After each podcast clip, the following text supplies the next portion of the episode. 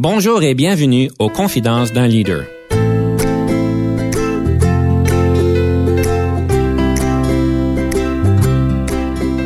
Ici Denis Lévesque, coach de cadre.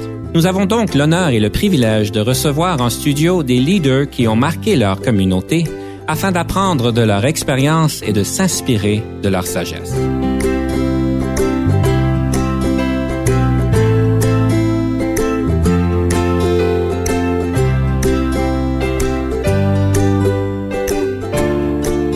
Aujourd'hui, nous avons le plaisir de recevoir Madame Ethel Côté, qui est présidente et directrice générale de Mécène. Bonjour Madame Côté et bienvenue en studio. Bonjour, merci pour l'accueil.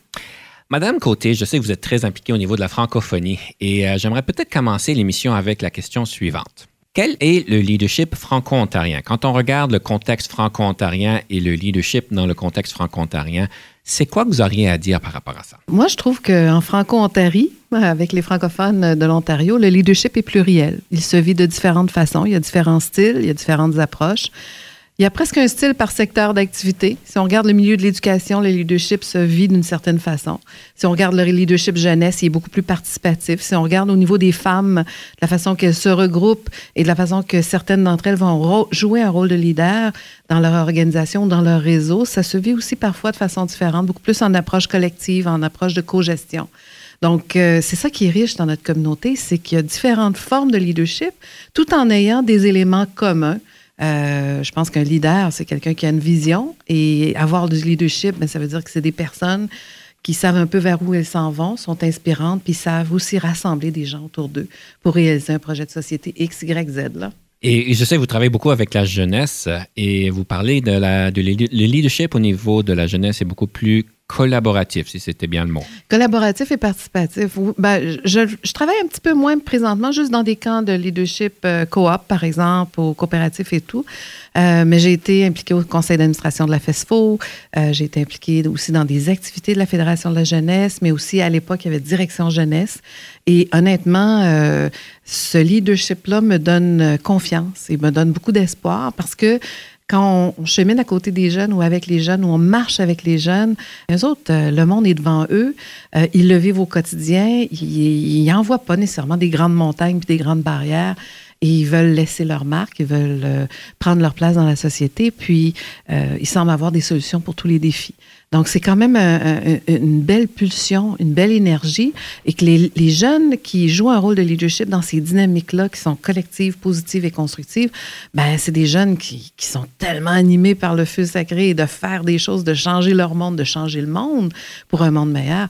C'est fascinant. Donc, moi, je trouve que plus on est plus on vieillit en âge et en sagesse, euh, des fois, il faudrait peut-être se rapprocher de cette belle jeunesse-là qui, qui, nous alimente par cette énergie-là et cette volonté moi, c'est ça, la volonté et la motivation de. Il n'y a rien contre un collectif. Un collectif qui se prend en main et qui a le goût de réaliser des choses extraordinaires, il n'y a rien qui peut bloquer ça. Puis bloquer ça. Puis eux autres, ils y croient fondamentalement. C'est beau de vous entendre parler sur l'image du leadership de la jeunesse parce que finalement, souvent, J'entends beaucoup parler de leaders en entreprise qui disent qu'il y a un certain défi avec la nouvelle génération et c'est c'est rafraîchissant de, de, vous entendre dire, ben écoutez, euh, les leaders qui s'en viennent, euh, ça, ils ont beaucoup d'ambition et en fait, ils veulent trouver des solutions. Puis vous savez, moi, j'aime ça, votre émission, parce que vous donnez la parole à des personnes qui jouent certains rôles de leadership. En même temps, quand on se pose la question de qui sont les leaders, on a tendance à nommer des personnes qui, oui, ont des grands noms, des grands titres, puis se retrouvent dans des grandes places. Mais le leadership se vit au quotidien par des milliers, des millions et des milliards de personnes dans des contextes des fois plus locaux, plus près des gens, plus près des quartiers. Et, et la jeunesse c'est du monde qui sont près du monde, près de leur monde, près de leur famille, près de, dans leur communauté, dans leur école, dans leur collège, dans leur université, et on les nomme pas. Puis si on n'est pas capable de nommer des noms, faut au moins le nommer comme une collectivité. C'est vraiment une partie de notre communauté qui, qui sont vraiment, on, nomme souvent que ce sont les sages et les aînés qui sont les racines, mais à mon avis, ce sont la, c'est la jeunesse qui sont les racines de notre communauté. Et les racines et cette pulsion, comme je disais, de leadership. Donc, sans nommer les noms, on pourrait dire que c'est Jean, Martine, euh, Luc, Jean-Paul, Christiane. Euh, ils sont eux autres aussi tellement dans différents contextes, mais encore là, je trouve que le leadership, on tombe souvent dans le panneau de nommer des gens qui ont déjà de belles vitrines et très présents dans la communauté, qui font de belles choses, des grandes choses, sont aussi inspirantes. Mais il y a toutes sortes de leadership qui font aussi des grandes choses dans notre communauté, puis il faut les célébrer. Mais vu qu'on parle de leadership de jeunesse, j'aimerais aussi peut-être parler le leadership au 21e siècle. C'est certain qu'il y a quand même une progression, si je peux appeler, si je peux le nommer progression, au niveau du développement du leadership, des styles de leadership. Vous avez parlé d'un leadership plus collaboratif et participatif. Mais d'après vous, avec ce que vous voyez dans les sociétés, dans les différentes places que vous visitez, dans les différentes interventions que vous faites, quel est le plus grand défi du leadership au 21e siècle? Ben moi, je vous avoue que quand on regarde autour, il y a tellement de défis, il y a tellement eu de crises, que ce soit la crise économique, la crise énergétique, la crise climatique, la crise de l'insertion économique des immigrants et des immigrantes qu'on n'est pas, on n'est pas vraiment capable de bien la gérer parce qu'il y en a encore trop qui sont sans emploi puis qui ont des compétences extraordinaires. Donc, on fait face à une variété de crises puis ça l'assomme les gens. Donc, les défis, à mon avis, du leadership dans le 21e siècle, c'est les gens qui doivent avoir une vision claire. Euh, on dit qu'un leadership, ce sont des personnes qui, les leaders, ce sont des personnes qui ont une vision claire. Ils sont capables de se projeter dans le temps, puis d'identifier dans cinq ans ou dans dix ans où est-ce que eux la voient, la société ou leur projet dans lequel ils sont impliqués. Je trouve qu'avec l'avergure et la diversité des crises et des défis que l'on vit, moi, ce que je dénonce, c'est qu'il y a un manque de monde qui se projette dans le temps, puis qui peuvent être ces visionnaires-là, qui vont devenir rassembleurs, qui vont, euh, qui vont savoir inspirer les gens. Puis honnêtement, on le retrouve partout. On le retrouve en politique, on le trouve dans le communautaire, on le trouve dans le privé. Euh, je trouve qu'on a un manque de, de, de, de cette capacité-là. Et peut-être c'est les crises qui nous étouffent. Donc, le défi du 21e siècle, c'est que je pense qu'il faut, quand on trouve des gens qui ont ces capacités-là, de, c'est peut-être pas de les assommer, puis de les essouffler, puis de, de, leur mettre des bâtons dans les roues, c'est peut-être d'essayer de les encourager à développer leur leadership parce qu'il nous en faut des visionnaires, il nous en faut des gens qui, qui vont prendre la parole, qui vont savoir inspirer, puis qui vont savoir nous amener plein d'autres mondes à surmonter les défis et les crises que l'on vit présentement. La vision est très importante. Et vous dites qu'en fait, c'est pas beaucoup de monde qui l'ont, mais quel serait l'obstacle principal qui empêche un leader en entreprise, en organisation, parapublic, public ou privé, d'avoir cette euh, finesse au niveau d'une mm. vision claire? Parce que c'est pas facile, la, la, créer, la déterminer et ensuite euh, impliquer tout le monde vers cette réalisation-là. Je peux peut-être parler un peu de moi? Parce que, mm-hmm. à quelque part, euh, moi, ça m'a pris peut-être 30 ans à prendre la parole, puis de penser que je pouvais avoir une vision claire, puis que quand je parlais ou quand j'agissais, ça motivait des gens autour de moi. Donc, des fois, on prend pour acquis que c'est déjà les gens qui se retrouvent dans les postes de président, puis de, de, de présidence, puis de, de, de, leader dans nos collèges, universités, tout ça. Il faut que ça soit des gens qui ont un leadership. Mais on prend pour acquis que c'est eux autres qui vont assumer le leadership dans notre communauté francophone. Puis souvent, on ne prend pas notre place. Donc, quand on a euh, un rôle quelconque dans la société, puis qu'on a une vision, à, partager. Moi, je dirais aux gens, il faut, commencer bien aussi maladroitement possible. Je suis convaincue que les premières fois que j'ai dû partager mes, mes affaires au niveau de l'économie et sociale et solidaire, puis de l'entrepreneuriat collectif, il y a du monde qui ont dû me regarder comme une martienne.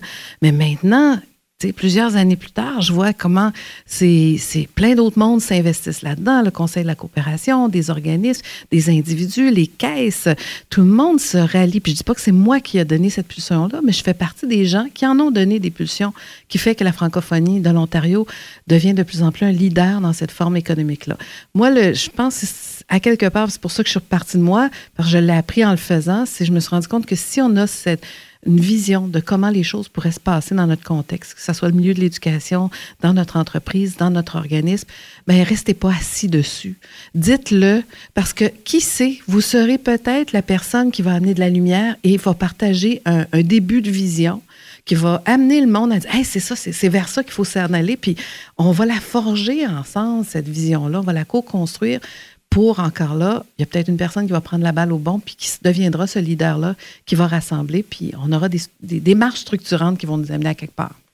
Et si je comprends bien votre vision, je ne vous ai pas posé la question, là je vais oser peut-être interpréter ce que je comprends. Vous êtes complètement investi dans le développement social par des mécaniques économiques. Oui. Est-ce que je me trompe? Moi, j'y crois fondamentalement. Je crois qu'il faut continuer à travailler dans le développement social de notre communauté. Mais si on ne fait que du social, à quelque part, on, manque euh, certaines dynamiques. Puis entre autres, si on contrôle l'économie et le social en même temps, et en plus le respect de la planète, de l'environnement, à mon avis, c'est là qu'on a une, approche beaucoup plus durable, viable, et on développe notre autonomie. Donc, quand on a des beaux projets sociaux, mm-hmm puis qu'on on trouve les moyens stratégiques pour aller chercher des fonds, puis je parle pas juste de subventions, je parle de vendre des produits et des services, mais avec des valeurs, puis qu'on a nos propres ressources à investir dans nos projets, mais il y aura n'importe qui qui voudra nous dire on, ne va pas investir dans votre projet. Si on y tient tant que ça, on va le faire quand même. Puis c'est ça un leadership collectif. Puis oui, l'économie sociale et solidaire, c'est de croire qu'on peut entreprendre autrement, c'est de croire que l'économie peut se vivre autrement, c'est de croire que euh, des producteurs locaux, des productrices locales peuvent vendre proche de chez eux, on n'a pas besoin d'envoyer nos produits euh, aux États-Unis, qu'il y a des gens localement qui préfèrent acheter localement parce que c'est plus frais, ça crée de l'emploi chez nous, puis ça a un impact social dans notre communauté. Puis moi, je fais partie des. En passant, il y a plus de près de 1 milliard de personnes qui sont un peu comme moi dans la société. Euh, il y en a 13 millions au Canada qui croient dans cette forme d'économie euh, sociale et solidaire, mais on ne le crie pas assez fort. Mais c'est une forme d'économie, moi, qui m'habite. Je crois sincèrement que quand on jumelle certaines affaires, on va plus loin, puis on a plus d'impact. 13 millions, vous savez. 13 millions sur 33, ça veut dire que c'est pas mal de monde à la messe. Euh, c'est pas mal de monde à la messe. Puis en fait, c'est drôle parce que j'étais pour dire que cette vision que vous avez entre le, que le social et l'économique devient vraiment euh, important pour les deux. Euh, c'est pas une vision que je vois au niveau pratique euh, dans le développement social, euh, mais je suis pas vraiment impliqué dans le domaine. Et j'aurais tendance à dire vous êtes particulière, vous êtes unique, mais là vous me dites que vous avez 13 millions de personnes.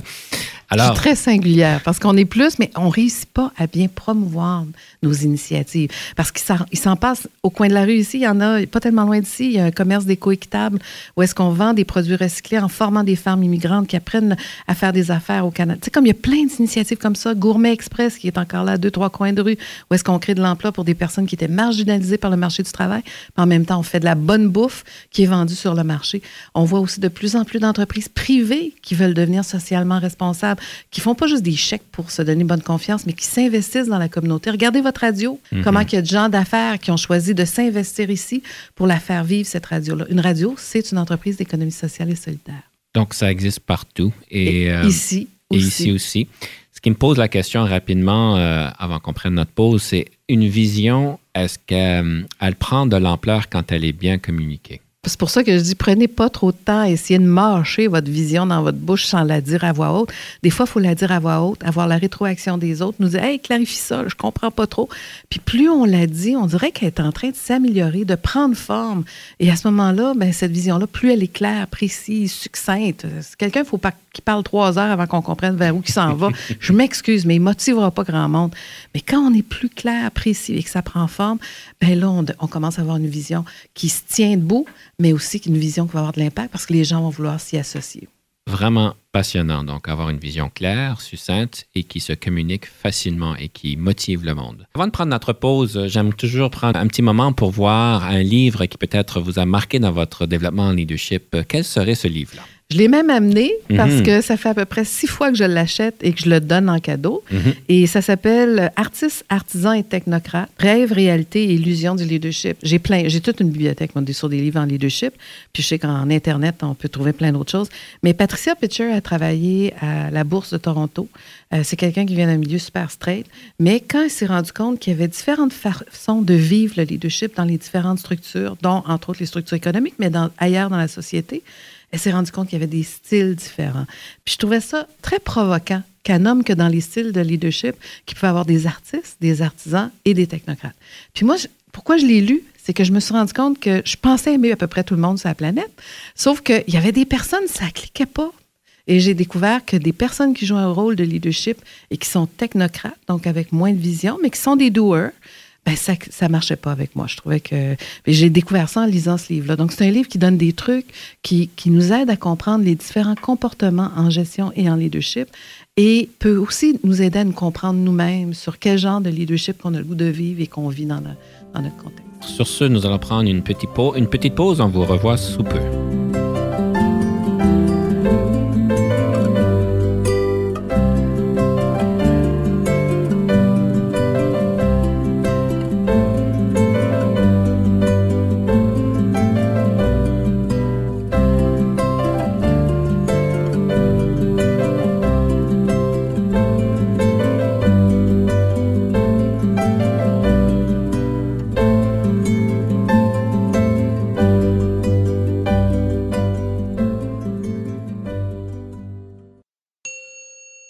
Ici Denis Lévesque. Si vous cherchez l'excellence en leadership, nous sommes intéressés à vous parler.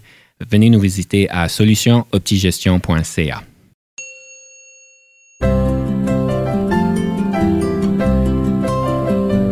Nous sommes de retour dans l'émission Confidence d'un leader et nous avons le plaisir de recevoir Madame Ethel Côté, PDG de Mécénès. Alors, nous parlions donc de ce livre-là qui vous a marqué et qui vous a fait réaliser que peut-être avec les technocrates, ça, ça donne peut-être moins bien dans votre style naturel. Il me laisse peut-être la prochaine question. Quand on est en, leader, c'est certain qu'on doit faire affaire avec énormément de personnes, mhm. différents types de personnalités, dans différents contextes, dans différentes industries. Et oui, c'est vrai, il y a des personnes qu'on ça donne plus que d'autres. Oui. C'est quoi votre truc pour vous euh, pour créer des bonnes relations avec des personnes que peut-être naturellement c'est pas aussi fluide? Ben, ce que j'essaie de faire, parce que des fois on part avec nos euh, perceptions ou nos conceptions des choses avant même d'explorer avec la personne qui elle est vraiment et qu'est-ce qu'elle propose. Donc, je fais beaucoup d'écoute active et surtout quand je vois qu'il pourrait avoir une distance dans nos styles, ben, j'essaie de trouver le petit quelque chose qui fait que, pas, on peut, on peut bâtir dessus puis qu'on peut, qu'on peut discuter. Et, euh, mais c'est vraiment dans l'écoute active, puis essayer de trouver vraiment, à valoriser les éléments qui sont forts de chez cette personne-là, puis des éléments qu'on peut, euh, qu'on peut intégrer dans, je sais pas, si cette personne-là a le goût de s'impliquer dans un projet, on n'a pas besoin de tous s'entendre, on va pas tous se marier demain matin, mais il y a moyen de se donner des, des moyens des ressources, des façons de faire pour travailler avec une variété de gens. Et même les personnes avec qui on n'aurait pas tendance à s'entendre, je pense que dans, dans un conseil d'administration, euh, dans une organisation, je pense qu'on peut au moins s'entendre sur une tâche qu'on peut faire ensemble et de s'entendre sur les rôles, les responsabilités, tout ça. Et qui sait, peut-être ce qui semblait nous diviser initialement va peut-être se dissiper. Et moi, en tout cas, je l'ai vécu, euh, sauf sur les styles. Vraiment, les technocrates, euh, j'ai un petit problème. Vous parlez d'écoute active. Oui. Active, le mot. Est-ce qu'il est nécessaire? Oui, parce que euh, moi, en tout cas, j'ai quatre enfants. Puis euh, quand ils étaient jeunes, je disais Oui, oui, je sais que tu m'entends, mais tu m'écoutes pas parce que tu refais toujours la même chose. Donc, l'écoute active, c'est, c'est vraiment de s'assurer qu'on entend bien, qu'on reçoit bien, qu'on comprend bien. Et quand on dit écoute active, on peut même redire dans nos mots à nous, en vérifiant avec la personne, si on a vraiment bien cerné les choses. Il y a tellement de conflits dans ce monde, autant dans notre quartier, dans notre communauté qu'à travers la planète qui sont peut-être euh, euh, dans un contexte où le monde ne se sont pas compris. Euh, donc, peut-être qu'il manque d'écoute active dans le monde. Puis, les gens, des fois, ils ne le font pas parce qu'on est dans une rapidité d'action. Il faut se parler vite, il faut réagir vite. On est dans le fast-food du développement. Et euh, c'est dommage, mais l'écoute active, ça ne veut pas dire que ça va prendre plus de temps. Ça veut dire que si on prend les trois secondes de plus pour valider quelque chose qu'on a compris, ben on évite peut-être un conflit qui va prendre cinq heures plus tard. Donc, euh, moi, je pense que c'est essentiel d'en faire et d'en faire partout. C'est pas juste dans le milieu associatif qu'on faut faire de l'écoute active, il faut l'en faire dans notre milieu de travail il faut en faire d'un employé à un employeur, d'un employeur à un employé. Il faut en faire entre des partenaires dans la même structure. Il faut en faire partout. Vous avez dit le fast-food du développement. Ça, ça m'a un peu frappé. C'est vrai. Nous sommes vraiment dans la rapidité des choses et c'est certainement l'écoute active, surtout avec les textos et les, euh, les Android et les iPhones, ça devient plus difficile. Mm. Euh, je sais que vous êtes très reconnu pour une femme de valeur, qui, ont des, qui a une, des valeurs très euh, précises, très solides.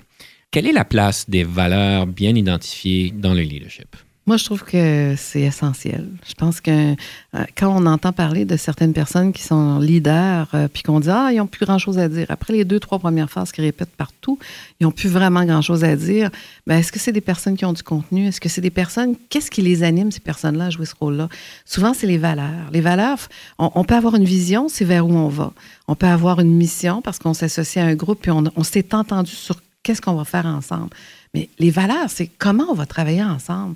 Donc, je peux avoir la meilleure vision du monde qui rassemble les gens, mais si mes valeurs, c'est d'être malhonnête, euh, c'est pas partager l'information, tout ça, mais les gens vont pas vouloir s'associer avec moi. Donc, je pense que tous les grands leaders de ce monde et tous les petits leaders de ce monde, ils ont des valeurs euh, parce qu'ils réussissent à attirer les gens à marcher avec eux parce qu'ils savent où qu'ils vont. Puis ce qui dégage sur comment ça va être de travailler avec eux, et avec elle, ce sont les valeurs qui mettent en pratique à tous les jours. Donc, les valeurs sont aussi importantes que la vision. Puis, il faut savoir aussi qu'est-ce qu'on va faire ensemble, c'est le, quoi. Donc, ces trois éléments-là, à mon avis, euh, ce sont des éléments d'une recette d'un leadership gagnant. Quand on parle de valeurs, on ne peut pas présumer que tout le monde a des bonnes valeurs en partant? Ben, c'est pour ça que c'est pas tout le monde qui est leader dans la société. Puis c'est pour ça aussi qu'il y a des gens qu'on critique beaucoup quand ils se retrouvent dans un poste de leadership. Combien de fois qu'on on dit ah tel politicien, euh, il est pas intègre, euh, ah il doit être pogné là-dedans dans la corruption, tout ça, parce que on sent que les valeurs peuvent peut-être lui manquer. Puis dans les valeurs qui manquent, ben, les actions suivent pas. Tandis qu'un autre leader, j'entends ah c'est inspirant, euh, il sait où est-ce qu'il s'en va, j'ai le goût de travailler avec lui. Mais quand quelqu'un dit j'ai le goût de travailler avec lui, c'est parce que cette personne-là dégage des valeurs, que c'est le fun de travailler avec lui, qui, qui, fait de l'écoute, euh, qui est respectueux des personnes, qui va prendre le temps d'entendre, qui va... Euh, tu sais, quand les gens disent vraiment j'ai le goût de travailler avec lui, ça prend racine dans des valeurs. Et ces personnes-là, quand on leur dit ça d'eux, mhm. c'est le fun de travailler avec Lise Bourgeois, c'est le fun de travailler avec euh, Gisèle Lalonde, c'est parce que c'était des, des personnes qui ont des valeurs. puis ils, les vivent au quotidien. Euh, donc, moi, c'est sûr que si on est dans l'économie sociale et solidaire et que c'est une économie qui a des valeurs profondes de solidarité, d'entraide et de coopération, bien, quand on est une praticienne, une actrice dans cette économie-là, c'est sûr qu'il faut avoir des valeurs. Sinon, il y a une distorsion entre ton quotidien puis dans quoi tu crois. Euh, mais je pense que tous les leaders de ce monde qu'on admire, et je rajoute qu'on admire, c'est parce qu'on est clair, on, les regarde aller puis on dit Hey, ce gars-là, là, ou ce fille-là, assez où ce qu'elle s'en va, regarde le monde qui travaille avec lui, ils ont l'air d'avoir du plaisir à travailler dans son équipe. Puis en plus de ça, ils ont un projet. Donc, ils ont le quoi qui les motive à travailler ensemble. Et ça, on voit ça à la FESFO, on voit ça à la FO, on voit ça dans tous les faux de ce monde. Il y en a partout. Puis il y en a d'autres qui se retrouvent dans des postes de leader. Puis des fois, on voit qu'il y a des conflits qui s'installent. Est-ce que c'est un manque de vision? Est-ce que c'est un manque de valeur? Ou on n'est pas clair sur ce qu'on va faire ensemble? C'est souvent un de ces trois éléments-là qui, qui. Et quand vous parlez de valeurs, je présume que vous parlez des valeurs en action, pas juste des valeurs dans nos têtes. Ah, ben non. Quand j'anime des planifs stratégiques dans des organismes, des entreprises, puis qu'on fait la liste d'épicerie des valeurs, mais je leur dis toujours, on va identifier les valeurs essentielles qu'on va mettre en action. Si on les met pas euh, en action, ça tient pas debout. Là. Euh, c'est juste des beaux mots sur des belles feuilles de papier, puis qu'on des fois, on met sur nos murs. Mais il faut les mettre en action, parce que sinon, les gens vont dire, vous n'êtes pas intègre. Euh, vous êtes pas, vous faites pas ce que vous avez promis de faire, donc votre mission est pas claire. Vous savez pas où ce que vous allez votre vision n'est pas claire. en plus de ça, les valeurs que vous venez d'écrire sur votre mur, moi, je suis pas sûre que vous les mettez en pratique. Je me sens pas respectée ou je me sens pas ci ou je me sens pas ça. Donc oui, il faut que ça soit des valeurs en action. C'est pas juste des beaux mots dans des belles phrases puis dans des qu'on dit comme ça. Faut les, faut les vivre. J'aurais souhaité qu'on aurait dépassé le temps où est-ce que les valeurs restent sur le mur et ne sont pas vécues, mais euh, évidemment, comme vous dites, ça arrive encore. Vous parlez beaucoup de communication, communication claire et euh, des valeurs, de la mission, de la vision et de d'autres choses. Et je sais qu'une chose qui est particulière à vous, qu'on m'a dit, c'est cette capacité que vous avez à synthétiser ah. euh, le message, à synthétiser ce qui a été dit. Donc, cette capacité de synthèse. Mm-hmm. C'est quoi votre secret? Parce qu'évidemment, on dit souvent euh, moins c'est plus fort ou less is, more powerful. Et comme vous dites, ça nous prend trois heures à dire quelque chose quand on mm-hmm. pourrait juste le dire en comme 30 secondes. Euh, c'est quoi le truc pour avoir euh, cette capacité de synthétiser un message, synthétiser une situation? Je vais aller au plus simple. Je pense que c'est l'écoute active. Au fur et à mesure que les personnes parlent, ben c'est sûr qu'avec le temps, je me suis donné des trucs, mais j'essaie de prendre les mots-clés, les concepts clés, puis je valide tout le long de, ce que j'entends ou je prends quelques notes. Et je sais pas, c'est vraiment d'associer euh, euh, les éléments clés ensemble. Puis à un moment donné, les gens disent oui, ce que tu viens de dire dans trois minutes, c'est vraiment le cœur de ce que j'avais le goût de partager ou que je viens de partager. J'ai développé ça avec le temps parce que je suis sûre, euh, moi, je, travaille toujours avec une feuille de papier puis j'écris les mots-clés et, c'est souvent comme ça que je bâtis les synthèses. Mais ça aide, hein, quand on fait des synthèses comme ça, ça, ça clarifie pour la prochaine étape. Tout à fait, c'est très utile. Mm. Une autre chose qui est particulière à vous, c'est certainement votre euh, optimisme. Et euh, mm. c'est certain, quand vous, travaillez dans un, dans un domaine où est-ce que vous voyez toutes sortes de choses, mm. des belles choses, aussi bien des choses difficiles, de la nature humaine, etc. Euh, on parle tous de c'est mieux d'être optimiste, mais c'est pas nécessairement facile. C'est quoi votre votre formule pour demeurer optimiste? Je suis certain que vous avez vos, journées euh, un petit peu plus difficiles, comme ah tout le monde. Ah oui, comme tout le monde. Ben, je vous avoue que je me suis fait euh, dire que j'étais bien naïve ou utopiste aussi. Euh, mais à quelque part, c'est qu'à tous les jours, je vois des gens qui réussissent de grandes choses dans leur contexte respectif. Puis une grande chose, ça ne veut pas dire que ça va passer à la radio ou à la télé ou tout ça, mais c'est une grande chose auprès de ces gens-là et dans cette communauté-là. Chaque petit geste comme ça qui fait une différence, ça me motive et ça me rend très optimiste envers la vie puis envers la communauté qu'on essaie de bâtir ensemble. Donc, euh, je préfère être un peu naïve parce que même brûler, des fois, en étant un peu naïve, on tourne la page plus facilement puis on passe à autre chose. Euh, utopiste, c'est que je crois toujours qu'on peut toujours s'améliorer puis qu'on peut encore faire des grandes choses. Tout n'a pas été inventé. On peut encore innover ensemble, j'y crois fondamentalement. Et il euh, faut continuer à s'inspirer de pratiques aussi près de nous, aussi grandes ou aussi petites pour euh, foncer puis continuer, puis, puis rester positif. Et oui, il y a des journées où est-ce qu'on broie du noir, trouve notre énergie, on va chercher notre réseau d'appui, puis on, se relève. C'est la résilience.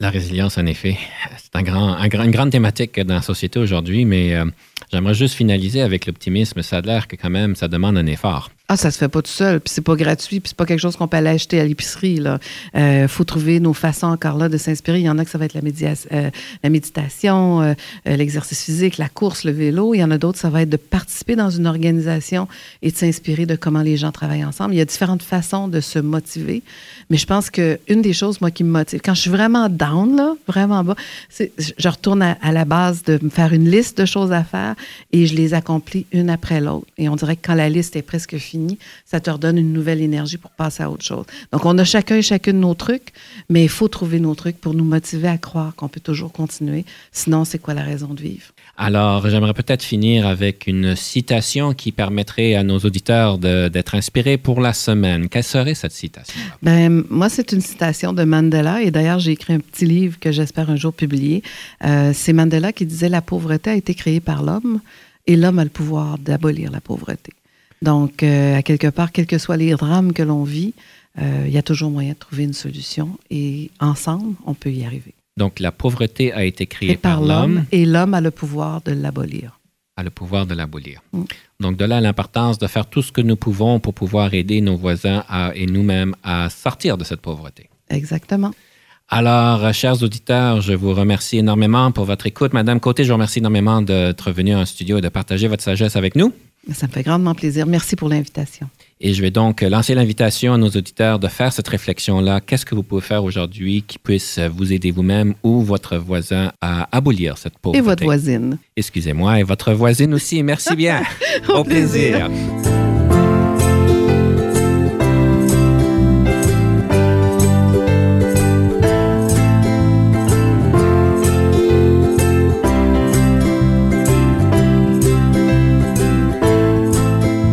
Conception, animation, entrevue et recherche, Denis Lévesque. Montage et réalisation, Jean-Paul Moreau. Confidence d'un leader est une production et une présentation d'Unique FM 94,5.